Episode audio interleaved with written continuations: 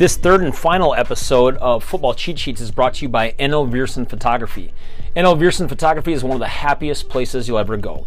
Nikki is an award winning photographer, classically known for her outdoor work and naturescapes ranging from seals in Iceland to basilisks deep in the heart of the Panamanian jungle to ice crystals forming in Alaska. Over the last few years, her heart has turned to family photography, and the blend of these uncommon skills is hard to miss bringing her love for the outdoors together with families in a way that catches actual fun and love, a session with her is starting to become an exciting evening and an event in itself for the people of the Gulf Coast of Texas.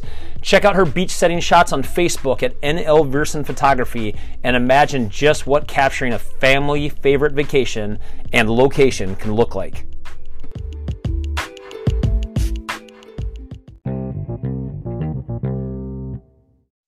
This episode is entitled Oh, and it doesn't really have any punctuation at the end of it, but in reality, it probably should have a question mark. This is some of the best advice I ever received in my life from one of the smartest people I've ever met.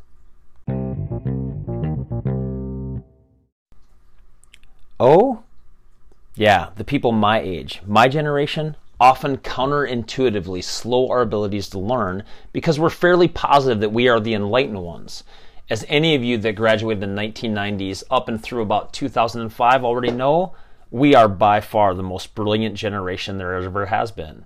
I mean, just ask us. This isn't some random idea that some blogger dude writing from his breakfast bar made up either. There's evidence.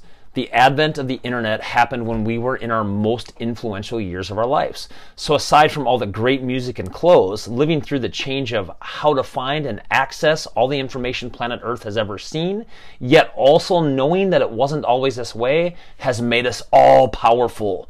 We are the transition generation. And I think largely because of this, this, we know a better way for everything, and we're not at all shy telling you about it.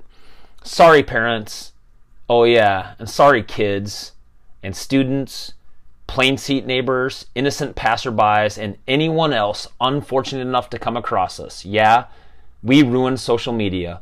It was us. 100% certain that our way is the right way. And if you just yell loud enough and present enough facts, surely everyone will fall into our way of thinking.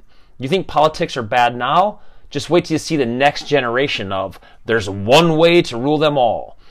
But doesn't that just come down to a screeching halt when we get some sound advice from somebody much wiser and older than us?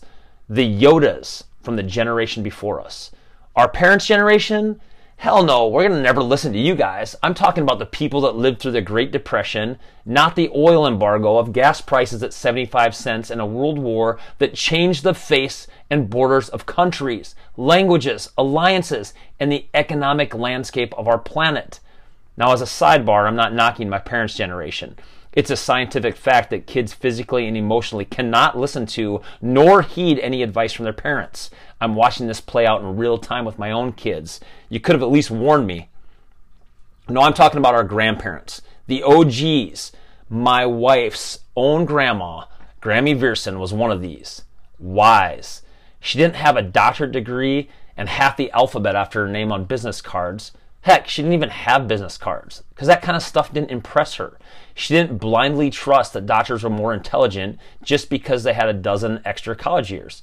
She trusted what she knew. She also didn't talk a lot.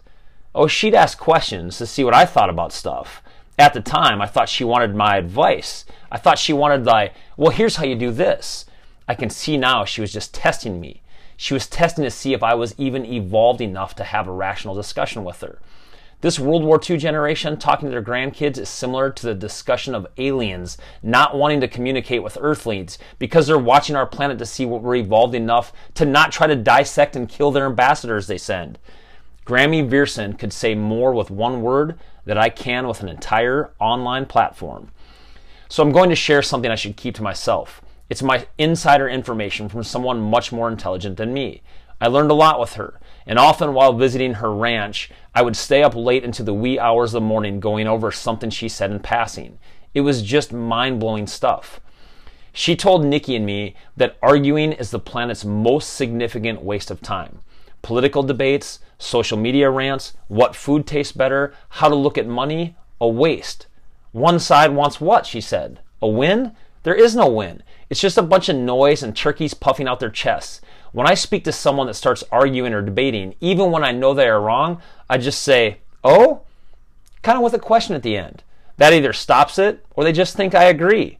There is no arguing, nor is there even a volley return of which or what or if they can do anything. It just ends and we move on. Oh, it's life changing. This comes up when I was thinking about a friend and her fifth grade son. Like all good fifth grade boys, Luke wanted with all his heart for school to end early for summer vacation. I think he was misinformed, mixed up, or possibly, like kids that age, fooled by expectation, imagination, and hope. He had told my friend Jackie, his mom, the wrong day for the end of school. He was 100% confident he knew, and she was 100% sure he was wrong. Poor Jackie was not about to be shanghaied and fooled by her middle child. It turned into a mess. A dozen text threads, group chat, calls to principals and superintendents, and social media questions.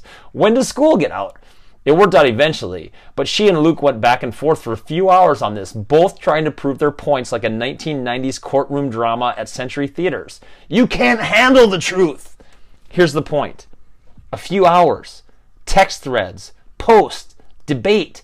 It's exhausting, and no one gets further down the road. You know what would worked here? A simple, oh, and we're moving on. I'll pick you up when school ends. Trump is the best president. Oh? Here's what you do immediately upon arriving at Disney World. Oh, here's how you tie a fishing hook. Oh, Trump's a monster. Oh, gas prices rise because fill in the blank. Oh, and especially for all the facts, idiosyncrasies, clickbaits, help, nutritional advice on all social media platforms, especially the ones trying to piss you off, Dad. Stop commenting and writing them back. That's what they wrote them for. They don't care about if you actually believe it or not. They just want the clicks. This goes on and on for infinity. You're welcome for the extra 300 plus hours a year you've been looking for. I just gave it to you. Well, that and one less ulcer and headache because of stupid stuff. Move on.